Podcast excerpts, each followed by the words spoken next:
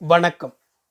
எழுத்தாளர் திரு ராஜ் கௌதமன் அவர்கள் எழுதிய லண்டனில் சிலுவைராஜ் எனும் நாவலின் மூன்றாம் அத்தியாயத்தை உங்களுக்காக வாசிப்பது பாண்டிச்சேரியிலிருந்து ஆதிசிவன். பக்கிங்ஹாம் அரண்மனை வாயிலை கடந்தபோது புல்வெளி பரப்பில் ஒழுங்குபடுத்தப்பட்ட வரிசைகளில் ஒரே சீராக ஒரே உயரத்தில் பூத்து குலுங்கிய மஞ்சள் வண்ணப் பூக்கள் வரவேற்று மகிழ்ந்தன. கோடானு கோடி மஞ்சள் வண்ணத்து பூச்சிகள் செடிகளில் கும்பலாக அப்பிக் கொண்டிருந்தது போல சிலுவைக்கு தோன்றியது.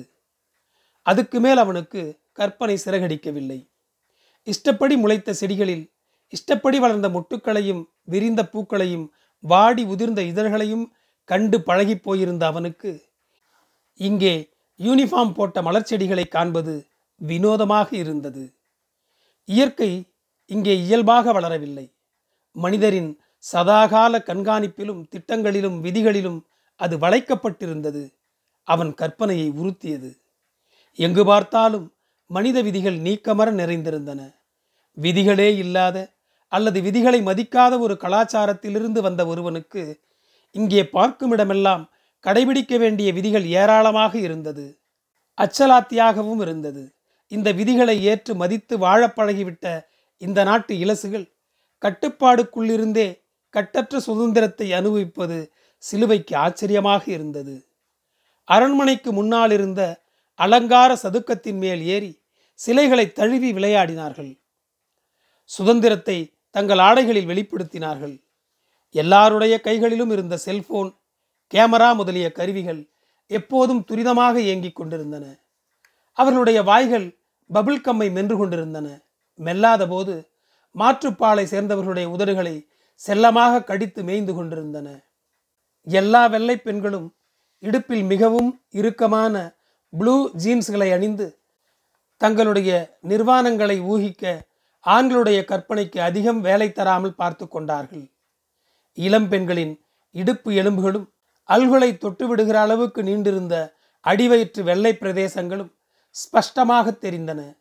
மேலே அணிந்த குட்டை கவன்கள் மார்பகங்களின் நுனிப்பகுதிகளில் மாட்டிவிடப்பட்ட மாதிரி உடம்போடு ஒட்டி தொப்புளை லேசாக மறைத்திருந்தன.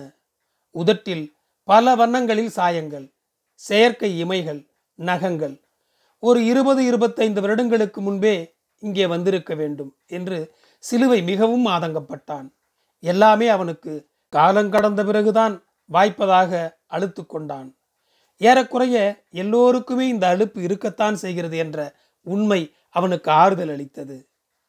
வெள்ளையர் கூட்டத்திற்குள் கலந்து போனபோது எந்த ஒரு நபரையும் நேருக்கு நேராக கூர்ந்து பார்க்கக்கூடாது கை நீட்டி சுட்டி காட்டி பேசக்கூடாது.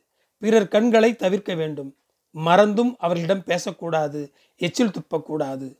குப்பை தொட்டியில்தான் குப்பையை போட வேண்டும். வழியில் யாராவது அடைத்தபடி நின்றால் அவரை தொட்டு விலகச் சொல்லக்கூடாது. எக்ஸ்கியூஸ் மீ என்று மென்மையாக சொன்னால் அவர் சாரி என்று சொல்லிவிட்டு வழி கொடுப்பார். வழியில் ஒருவர் மற்றவரை கேமராவில் படம் எடுக்கும் வரை பொறுத்திருந்து போக வேண்டும் என்று ஏகப்பட்ட பொதுவிடத்து விதிகளை அந்த இளைஞன் சிலுவைக்கு சொல்லியிருந்தான். வெள்ளையர்களை அவதானித்த போதே இவற்றை கண்டுணர்ந்த சிலுவைக்கு பிரச்சனை எழவில்லை. பாண்டிச்சேரி வீதிகளில் மனிதர்களின் மூஞ்சியை பார்ப்பதை தவிர்த்து பழகியிருந்ததால் சிலுவைக்கு இங்கே இயல்பாக இருந்தது. பக்கிங்ஹாம் அரண்மனை வாசல்கள் பூட்டியே இருந்தன. உள்ளே பொதுமக்கள் செல்ல அனுமதி இல்லையாம். வாசல்களுக்கு வெளியில் மக்கள் கூட்டம் நிரம்பி வழிந்து கொண்டிருந்தது. வாசலுக்கு உள்ளே அரண்மனை வளாகத்தில் அந்த சிவப்பு கருப்பு யூனிஃபார்ம் அணிந்த அரண்மனை வீரர்கள் குதிரைகளில் அமர்ந்து ஏதோ நடைபழகி கொண்டிருந்ததுதான் கூட்டத்துக்கு காரணம் என்பது தெரிந்தது. சிலுவைக்கு இதில் ரசிப்பதற்கு ஏதுமில்லை. அரண்மனை வாசலிலிருந்து அந்த வட்ட வடிவமான சதுக்கத்தையும் சிங்கத்தின் சிலைகளையும் குமரி முளைகளை காட்டியபடி ஒயிலாக அமர்ந்திருந்த குமரிகளின் கருஞ்சிலைகளையும் உயரமாக எழும்பிய அழகு கட்டிடத்தையும் அதன் சிகரத்தில் மின்னிய தங்க நிற சிலுவையையும் பார்க்க ரம்மியமாக இருந்தது. யதார்த்தத்தின் பிரதிபலிப்பாக இல்லாமல் யதார்த்தத்திலிருந்து கடைந்தெடுக்கப்பட்ட உன்னத யதார்த்தமாக அவை இருந்தன. இந்த உன்னத யதார்த்தத்தை ஐரோப்பிய கட்டிடங்கள் நினைவு சின்னங்கள் கோபுரங்கள் கோவில்கள் சமாதிகள் சிற்பங்கள் பூங்காக்கள் சாலைகள் இப்படி எல்லாவற்றிலும் காணலாம். நூலிழை பிசகாத ஒரு செய்நேர்த்தி இழையோடியது. சின்ன விஷயத்திலும் முழுமையான கவனம் ஈடுபாடு அக்கறை ஒழுங்கு முன் யோசனை இவ்வளவு பெரிய அரண்மனைக்குள் அந்த கிழட்டு ராணி என்ன செய்கிறாளோ அந்த நாட்டில் பழைய கால ராஜா ராணி ராயல் வம்சத்துக்கு ஏன் இத்தனை செல்லம் மரியாதை ஈர்ப்பு கவர்ச்சி என்பது தெரியவில்லை. அந்த ஜனநாயக நாட்டில் பாராளுமன்றம்தான் ஆட்சி செய்கிறது. ராயல் குடும்பத்துக்கு என்ன வேலை? இந்தியாவில் இருக்கும்போதே சிலுவைக்கு இந்த கேள்விகள் இருந்தன. இந்திய ஜனாதிபதியின் அதிகார லட்சணம் தெரிந்த இந்தியர்களுக்கு பிரித்தானிய அரச குடும்பத்திற்கு இருந்த செல்வாக்கு புரியாத புதிராகத்தான் இருக்கும். இதை பற்றிய ஆராய்ச்சியில் இறங்கி வீணாக மூளையை குழப்பிக்கொள்ள சிலுவைக்கு விருப்பமில்லை. வந்தோமா? பார்த்தோமா? போவோமா? என்றிருக்கவே விருப்பம். சரி போதும் என்று வாசலை கடந்து வலது பக்கத்தில் தாழ்வாக விரிந்து கிடந்த சென்ட் ஜேம்ஸ் பார்க்கை சுற்றி வரலாம் என்று மூன்று பேரும் புறப்பட்டார்கள். ஐரோப்பிய நாடுகளில் உள்ள நகரங்கள் ஒவ்வொன்றும் ஒவ்வொரு பெருமைக்கு உரிமை கோரின. பார்க்குகள் மிகுந்த நகரம் பாரிஸ். கால்வாய்கள் மிகுந்த நகரம் ஆம்ஸ்டர்டாம். இப்படி இத்தாலியின் ரோம் வெனிஸ் பற்றி கூறுவார்கள். லண்டன் எதற்கு பெயர் பெற்றதென்று தெரியாது. ஆனால் வாழ்வதற்கு அதிக செலவு பிடிக்கும் நகரம் என்பது மட்டும் தெரியும். அதோடு நல்ல விசாலமான பார்க்குகளும் உண்டு. சென்ட் ஜேம்ஸ் பார்க் போல ரீஜென்ட் பார்க் ஹைடி பார்க் உள்ளதாக சிலுவை அறிந்திருந்தான்.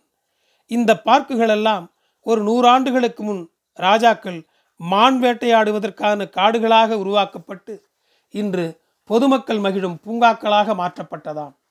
சென்ட் ஜேம்ஸ் பார்க் அன்று மன்னன் எட்டாம் ஹென்றி வேட்டையாடுவதற்காக ஏற்படுத்தப்பட்டதாக டாக்டர் இளைஞன் சொன்னான். வேலை தேடி அலைந்த மாதங்களில் லண்டனின் வரலாறு பற்றியும் தெரிந்திருந்தான். எட்டாம் ஹென்றி பற்றி சரித்திர புஸ்தகத்தில் சிலுவை படித்தது நினைவுக்கு வந்தது. முதல் சம்சாரம் இருக்கும்போதே இரண்டாவது மனைவி வேண்டுமென்று இவன் அடம்பிடிக்க ரோமன் கத்தோலிக்க தலைவர் போப்பாண்டவர் அது முடியாதென்று ஆணையிட்டாராம். ஐரோப்பிய அரசர்களுக்கு மேலே கிறிஸ்தவ மத தலைவரான போப்பாண்டவர் அதிகாரம் பண்ணி கொண்டிருந்த காலம் அது. எட்டாம் ஹென்ரியின் அவசரத்தை போப் புரிந்து கொள்ளாததால் நீயும் வேண்டாம் உன் ஆர்சி மதமும் வேண்டாம் என்று இரண்டாம் கல்யாணம் பண்ணிய கையோடு இங்கிலாந்து தேசத்தை புரொட்டஸ்டன்ட் தேசமாக்கி விட்டானாம் இரண்டாம் மனைவியாக வந்த இளவரசி பெரிய சதிகாரி என்றும் புருஷனை கொன்று தனது வம்சத்தை இங்கிலாந்து தேசத்தின் அரச வம்சமாக ஆக்கிட துணிந்தாள் என்றும் சரித்திரம் கூறுகிறது. இங்கிலாந்து வேல்ஸ் அயர்லாந்து ஸ்காட்லாந்து ராஜ்யங்களை சேர்ந்த அரச வம்சங்களின் குடும்ப கதைகள் ஒவ்வொன்றும் ஒரு திகில் கதைதான். பொதுவாகவே அரச வம்சங்களின் குடும்ப கதைகளே இப்படித்தான் இருக்கும். இதில் விதிவிலக்கில்லை சென்ட் ஜேம்ஸ் பார்க் அப்படி ஒன்றும் பெரிதாக இல்லை. பார்க்கில் வளைந்து வளைந்து போகும் சிறிய குட்டைக்கு அந்த பக்கம் அடர்ந்து செழித்து வளர்ந்த மரங்கள் புதர்கள். இந்த பக்கம் உயரமான மரங்கள் பரந்த புல்வெளி. நடந்து போக குட்டையின் ஓரமாக ஒரு தார் ரோடு. ரோட்டோரமாக உட்கார ஆங்காங்கே மர பெஞ்சுகள். புல்வெளியில் சாய்ந்து உட்கார ஈசி சேர்கள். அதற்கு தனி கட்டணம் உண்டு. குட்டையில் மனிதர்களுக்கு பழகி போன பலரக வாத்துகள் நீர்ப்பறவைகள் அப்புறம் மனிதர்களை கொஞ்சம் கூட சட்டை பண்ணாத புறாக்கள். காக்காய்களுக்கு பதிலாக புறாக்கள். கொஞ்சம் பெரிய சைஸில் ஒரு சில அணில்கள். இந்த ஜீவராசிகளுக்கு உணவுக்கு பஞ்சமில்லை. மனிதர்கள் தின்றுவிட்டு எரியும் ஆப்பிள் துண்டுகள் ரொட்டி துண்டுகள் பறவைகளுக்கு போடுவதற்கென்று விற்கப்படும் தானிய பொட்டலங்கள் அந்த குட்டையில் மீன்கள் இருக்க சாத்தியமில்லை. அந்த பார்க்கில் ரசித்து பார்க்க அதிகம் இல்லைதான். ஆனாலும் விரிந்து பறந்து கிடந்த புல்வெளி ஜோடிகள் படுத்து விளையாட வசதியாக இருந்தது. குளிரும் மேகமூட்டமும் பனிக்காற்றும் சாரலும் மாறி மாறி வரும் லண்டன் மாநகர நாட்களில் என்றைக்காவது ஒரு ஞாயிற்றுக்கிழமையில் வெயிலடித்தால் போதும். அப்படி ஒரு நாளில் சிலுவையும் அவன் மனைவியும் கொஞ்ச நாள் கழித்து அந்த பூங்காவுக்கு வந்தார்கள். புல்வெளி பூராவும் வெயில். வெள்ளையர் ஜோடிகளுக்கு வெட்கமே கிடையாத என்று சிலுவையின் மனைவி புருவங்களை நெறித்து அவர்களையே வெறித்து வெறித்து பார்த்தாள். அப்படியெல்லாம் பார்க்காதே என்று சிலுவை எச்சரித்த போது லண்டன் கிளாஸ் ஹெட் கடையில் அறுபது பவுண்டுக்கு வாங்கிய ரேபான் கூலிங் கண்ணாடியை எடுத்து அணிந்து கொண்டாள். கூலிங் கிளாஸ் ஒரு வசதிதான். சன்னி டேஸ் எனப்படும் வெயில் நாட்களில் லண்டன் தெருக்களிலும் பூங்காக்களிலும் அணிந்து கொண்டு யாரை பார்க்கிறோம் என்பது தெரியாதபடி பார்ப்பதற்கு கூலிங் கிளாஸ் அவசியம்தான். சிலுவையும் அவன் மனைவியும் வெயில் நாட்களில் கூலிங் கிளாஸ் இல்லாமல் வெளியே போவதில்லை. சென்ட் ஜேம்ஸ் பார்க்கை விட ரீஜன்ட் பார்க் ரொம்ப ஜோர் ரொம்ப பெருசும் கூட. ஜூன் மாதத்தில் ரீஜென்ட் பார்க் முழுசும் ரோஜா பார்க் ஆகிவிடும். ஒரு வெயில் நாளில் மதியத்துக்கு வேண்டிய உணவு வகைகளை சிலுவை சம்சாரம் வீட்டிலேயே தயாரித்து எடுத்துக்கொண்டாள் கூடவே மகளும் வந்தாள். வெப்ப அளவு இருபத்தி நான்கு டிகிரியாக இருந்தாலும் லண்டன் வெயில் என்னவோ சுளீர் என்று எரித்தது. அது ஞாயிற்றுக்கிழமை வேறு. கூட்டமோ கூட்டம்.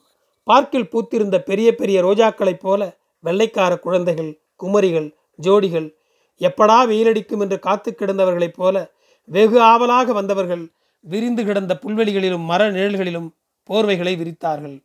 உடைகளை களைந்தார்கள். பெண்கள்தான் தங்கள் உடைகளை களைவதில் ஆவேசப்பட்டார்கள். மார்பிலும் இடுப்பிலும் ஒட்டி கொண்டிருந்த உள்ளாடைகளோடு குப்புறப்படுத்தார்கள். சிலர் தங்களோடு வந்திருந்த சதைப்பற்றான ஆண்கள் மேல் படுத்து நீச்சல் அடித்தார்கள். மகளுக்கு இந்த காட்சிகள் பழகி போய்விட்டதாம். சிலுவையும் அவன் மனைவியும் அடைந்த விபரீத உணர்வுகளை வெளியே காட்டாதபடி அசை போட்டார்கள். சூரிய ஒளிக்கும் வெப்பத்துக்கும் இந்நாட்டு மக்கள் தவம் கிடப்பார்கள் போலிருந்தது. பார்த்து கொண்டிருக்கும் போதே உயரமான ஒல்லிப்பெண் ஒருத்தி எதிரே கொளுத்திய வெயிலில் சடசடவென உடைகளை கழற்றி குப்புறப்படுத்து கொண்ட காட்சி சிலுவைக்கு வெளுத்துப்போன பெரிய பல்லியை நினைவூட்டியது. நம் ஊர் அல்பினோ மாதிரி தெரிந்தால் வெள்ளை வெளியேறென்று வெளுத்து போன தங்களுடைய தோளின் நிறத்தை சூரிய வெப்பத்தில் அவசர அவசரமாக வறுத்து கொண்டிருந்ததாக சிலுவைக்கு தோணியது. ரோஸ் அல்லது பொன்னிறம் அல்லது தாமிர வண்ணமாக தோல் மாற வேண்டும் என்பது இவர்களது லட்சியமாம். நம்ம ஊர் மாநிலத்துக்காரர்கள் கோதுமை நிறத்துக்கு தோலை மாற்ற முனைவது மாதிரிதான். வெள்ளைத்தோல் டார்க்காக முயல்கிறது. நம்ம ஊரில் டார்க் கலர் வெள்ளையாக முயலுகிறது. எல்லாம் இக்கரைக்கு அக்கறை பச்சைதான்.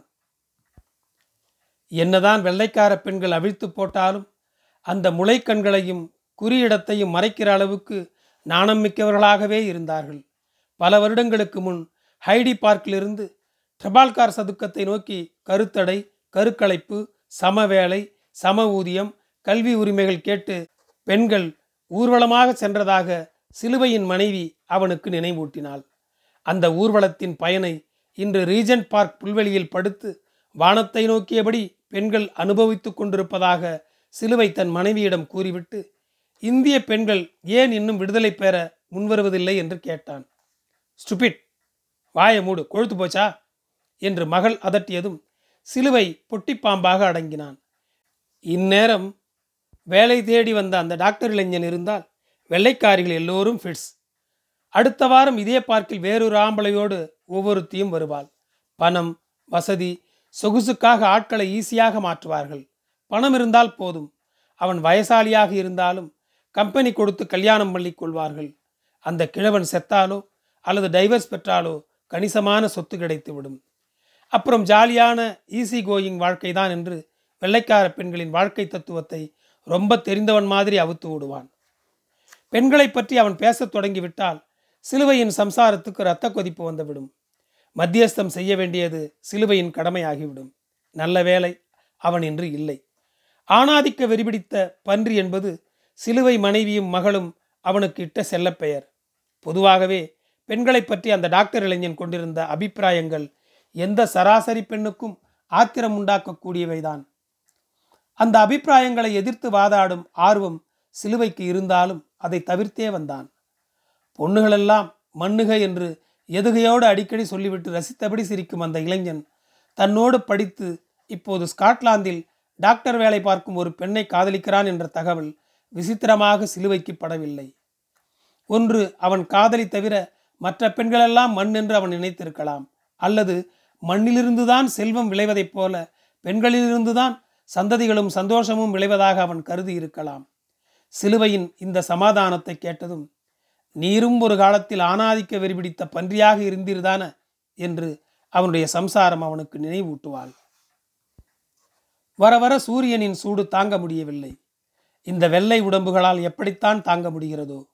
குளிரை கூட தடுக்க கம்பளி உடைகள் சாதனங்கள் உண்டு. இந்த கொளுத்தும் வெயிலை தடுக்க வழியில்லை. பசி வயிற்றை கிள்ளத் தொடங்கியது. சிலுவை டெக்ஸ்கோ எக்ஸ்பிரஸிலிருந்து வாங்கி வந்த டின் பீரை திறந்தான். ஒரு டின் பீர் கிடைக்காது. வாங்கினால் ரெண்டு அல்லது நாலு டின்பீர்களை சேர்த்தே வாங்க வேண்டும். இந்த வியாபார ஏற்பாட்டின் காரணமாக ரெண்டு டின்பீர்களை வாங்குவதிலிருந்து சிலுவையை அவன் மனைவியாலும் மகளாலும் தடுக்க முடியவில்லை. அது ஸ்ட்ராங்கான ஆஸ்திரேலிய நாட்டு பீர். அந்த வெயிலுக்கு குடிக்க ரொம்ப இதம்தான். அவர்கள் ரெண்டு பேரும் டயட் கோக் பானம் அருந்தினார்கள். பிறகு லெமன் சாதமும் தயிர் சாதமும் காலி. தொட்டுக்கொள்ள உருளைக்கிழங்கு வருவல் ரீஜன் பார்க்கில் அன்று லெமன் சாதமும் தயிர் சாதமும் சாப்பிட்ட இந்தியர்கள் சிலுவைராஜ் குடும்பத்தார்களாகத்தான் இருக்கும். சாப்பிட்ட கையோடு ஏப்பம் பிரிந்தது. ஒரு சிகரெட்டை பற்ற வைத்து புகைத்தான். புகையிலையின் நறுமணம் கமழ்ந்தது. உள்ளே சர்ரென்று இழுத்து புகையை விடவிட லேசான போதை ஏற்பட்டது. அதனை அனுபவித்து கொண்டே சிலுவை புல் மீது மல்லாந்து படுத்தான். மரத்தின் நிழல் வெயிலை மறைத்தாலும் கண்கள் கூசின. வானத்தில் ஒரு துளி கூட மேகமில்லை. புதிதாக நீல பெயிண்ட் அடித்த மாதிரி வானம் பளபளப்பாக இருந்தது. சில நிமிடங்களுக்கு ஒரு தடவை ஜெட் விமானத்தின் நீண்ட புகைத்தடம் வெண்மையாக வானத்தில் கோடுகிழித்துச் செல்லும். ரகம் ரகமான விமானங்கள் சூரிய ஒளியில் மின்னியபடி எப்போதும் வான்வெளியில் பறந்து போகும். சாலைகளில் இருபத்து நான்கு மணி நேரமும் கார்கள் ஓடுவதைப் போலவே வானத்திலும் விமானங்கள் எப்போதும் பறந்தபடி இருந்தன. கொஞ்ச வருஷத்தில் வானத்திலும் டிராஃபிக் ஜாம் ஏற்பட்டாலும் ஆச்சரியப்படுவதற்கில்லை. வெயில் குறைவதாக தெரியவில்லை. மணி மாலை நான்கான பிறகும் கூட உச்சி வெயிலாக கொளுத்தியது. மீண்டும் ரோஜா பூக்களை பார்க்க வேண்டும் என்று மனைவி அறித்ததால் எல்லோரும் போனார்கள். அந்த வெயிலிலும் கூட ரோஜாக்கள் சிரித்து கொண்டிருந்தன. அந்த சீசனை விட்டால் பிறகு அடுத்த வருஷம் ஜூன் மாதம்தான் ரோஜாக்களை பார்க்க முடியுமாம். நம்ம ஊர் பொண்ணுகளை விட்டால் போதும். ரோஜாக்கள் எல்லாம் ஒரு நொடியில் அவர்கள் கூந்தல்களில் குடிபெயர்ந்து விடும் வெள்ளைக்கார பெண்கள் முடிந்த மட்டும் அத்தனை ரக ரோஜாக்களையும் தங்கள் டிஜிட்டல் கேமராவுக்குள் பிடித்தெடுத்து போய் தங்களுடைய கம்ப்யூட்டர்களில் சேமித்து விடுவார்களாம். அது ஒரு விதம். அந்த மாதத்தில் அத்தகைய ரோஜா பூக்களை சிலுவையும் அவன் சம்சாரமும் லாம்பெத் பாலம் தொடங்குகிற இடத்திலும் சென்ட் பால்ஸ் கதீட்ரல் தோட்டத்திலும் வின்சர் அரண்மனை தோட்டத்திலும் லாம்பெத் பகுதியில் உள்ள போர் நினைவு காட்சியகத்தின் முன்பாக உள்ள தோட்டத்திலும் பார்த்தார்கள். ரீஜன் பார்க் ரோஜா தோட்டங்கள் அழகுதான் என்றாலும் பார்க்கின் உட்பகுதிகளில் ஓடுகிற குட்டையின் கரைநெடுகிலும் அமைக்கப்பட்ட செயற்கை காடுகளும் நீர்வீழ்ச்சிகளும் குட்டி குட்டி பாலங்களும் புதர்களும் காடுகளின் அனுபவத்தை ஈடு செய்ய முயன்றன. அந்த வனாந்தர பகுதிகளில் வித்தியாசமான காட்டுப்பறவைகளை காண நேர்ந்தது. லண்டன் நகர ஆட்சியாளர்கள் நகர்ப்பகுதிகளுக்கு வராதபடி இந்த மாதிரி விதவிதமான காட்டுப்பறவைகளை பெரும் பூங்காங்களில் வாழும்படி சட்டம் இயற்றியிருப்பார்களோ என்று சிலுவை நினைத்தான். சென்ட் ஜேம்ஸ் பார்க்கில் இல்லாத மீன்கள் இந்த பார்க்கில் மந்தமாக குட்டையில் திரிந்தன. அவற்றின் முகங்களில் சோம்பல் நிரந்தரமாக குடியிருந்தது. பலவிதமான நீர்ப்பறவைகளையும் காட்டுப்பறவைகளையும் புறாக்களையும் பார்த்த சிலுவைக்கு ஒரு காக்காவை கூட காண முடியவில்லையே என்ற ஏமாற்றம் இருந்தது. சாலைகளை அசுத்தம் செய்கிற திருநாய்களோடு சேர்த்து இந்த காக்கைகளையும் லண்டன் நகர மேயர் அழித்து ஒழித்து விட்டாரோ? எந்த இடத்திலும் பாம்புகள் இல்லை என்ற தகவலை மகள் சொன்னபோது சிலுவையின் சந்தேகம் ஊர்ஜிதப்பட்டது. ஈ கொசு பள்ளி எறும்பு கரப்பான் தட்டான் தும்பி ஓனான் தெருநாய் காக்கை பாம்பு. இப்படிப்பட்ட ஜந்துக்களை மனிதர்கள் வாழும் பிரதேச எல்லைகளிலிருந்து அழித்து விட்டார்கள் என்று சிலுவை நம்பினான். ஆடு மாடு கோழி குதிரை முதலான கால்நடைகளையும் காண முடியவில்லை. நாட்டுப்புறங்களில் இருக்கும் பெரும் பெரும் பண்ணைகளில் வாழ்வதற்கு மட்டுமே அவற்றுக்கு அனுமதி தரப்பட்டிருக்கிறது. ஒரே ஒரு முறை பக்கிங்ஹாம் அரண்மனை முன்னிருந்த ரோட்டில் கிடந்த குதிரை சாணத்தை சிலுவை கண்டானே தவிர மற்றபடி எந்த இடத்திலும் மனித மிருக கழிவுகளை காணவில்லை. துர்நாற்றம் இல்லை புழுதி இல்லை. அந்தந்த உயிர்கள் அவையவற்றுக்கே உரிய இடங்களில் வாழ்ந்தால் போதும். வேண்டுமானால் நாய் கிளி ஓனான் முதலியவற்றை முன் அனுமதி பெற்று வீடுகளில் செல்லப்பிராணிகளாக வளர்க்கலாம். ஐரோப்பியர்களுக்கு எல்லோரையும் போல இயற்கை மீது ஈடுபாடு உண்டு. ஆனால் அதற்காக இயற்கை மீது விழுந்து புரளவோ அல்லது இயற்கையை மனித வாழ்விடங்களில் அத்துமீறவோ அனுமதிப்பது இல்லை. இயற்கையின் அருகாமை வேண்டும். ஆனால் அதன் இடத்தில் அது இருக்க வேண்டும். அதுதான் ரெண்டு பேருக்குமே நல்லது என்று அனுபவத்தில் கண்டறிந்திருந்தார்கள். மனுஷன்தான் முக்கியம். அதுக்கு தகுந்தபடி இயற்கையை ஒழுங்குபடுத்த வேண்டியது அவசியம்.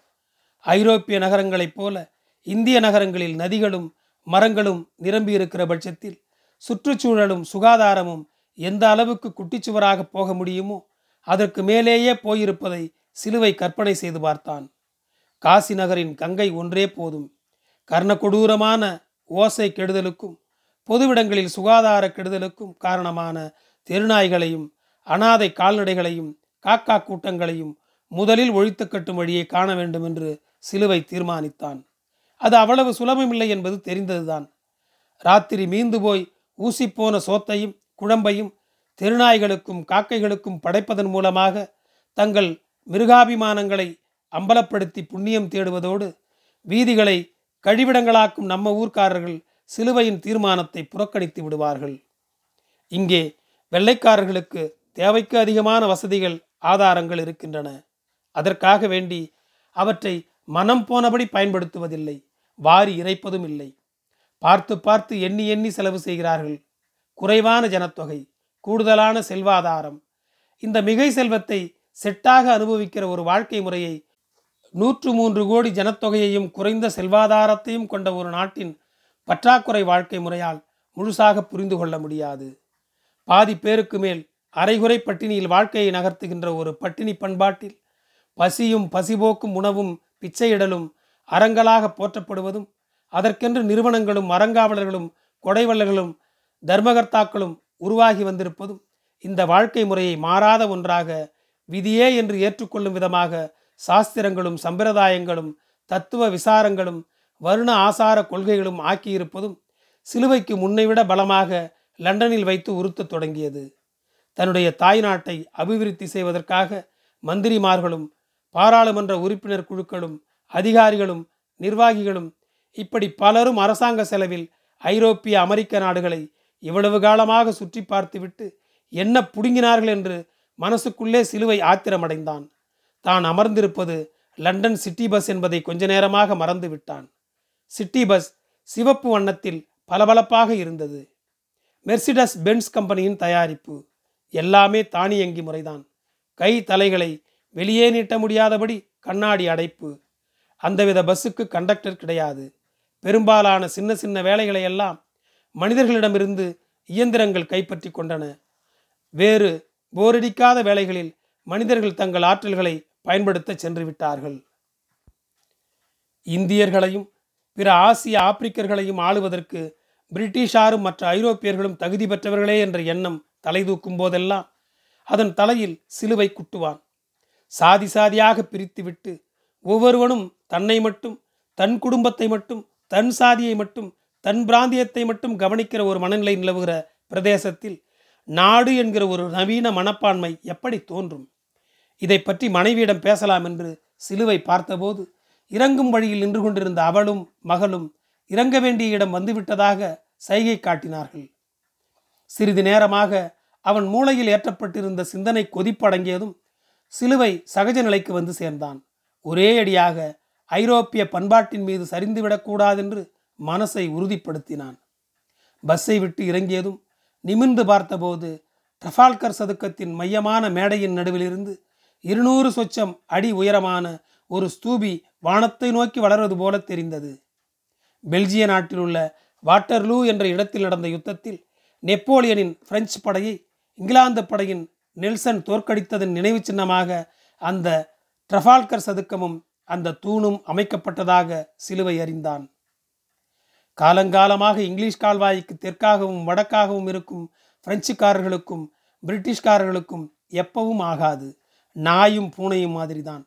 ஒரு நாடு மற்ற நாட்டை ஜெயித்த சம்பவங்களை நினைவு நாள்களாகவும் நினைவு சின்னங்களாகவும் கொண்டாடும் வழக்கம் அவர்களுக்கு மிகவும் பிடித்தமானது. சதுக்கத்தின் மேடையின் நான்கு மூலைகளிலும் நான்கு பெரும் சிங்கங்களின் கருஞ்சிலைகள் மேல் டூரிஸ்டுகள் ஏறி கேமராவுக்கு போஸ் கொடுத்து கொண்டிருந்தார்கள்.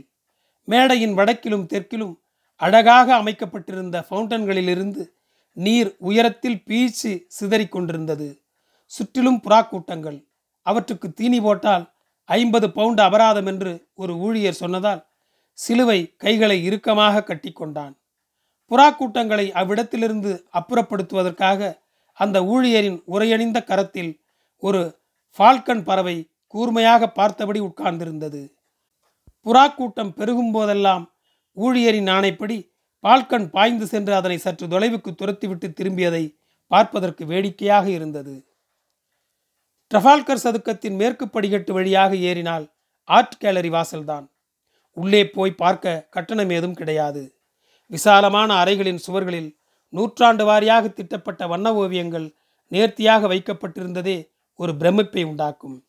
ஒவ்வொரு அறையிலும் யூனிஃபார்ம் அணிந்த கண்காணிப்பாளர் திறமையாக நோட்டம் விட்டபடி அமர்ந்திருந்தார். நிச்சயமாக பார்வையாளர்களின் நடமாட்டங்களை எங்கிருந்தாவது கேமரா பார்த்து கொண்டுதான் இருக்கும். லண்டனில் இருந்த இந்த ஆர்ட் கேலரியை விட பல மடங்கு பெரிதாக பாரிஸ் லுவுரு கேலரி உண்டு என்பது தெரிந்ததுதான். அந்த கேலரியில் உள்ள ஓவியங்களை பார்த்து ரசிக்க ஒரு மாதமாவது ஆகும் என்று சொன்னார்கள்.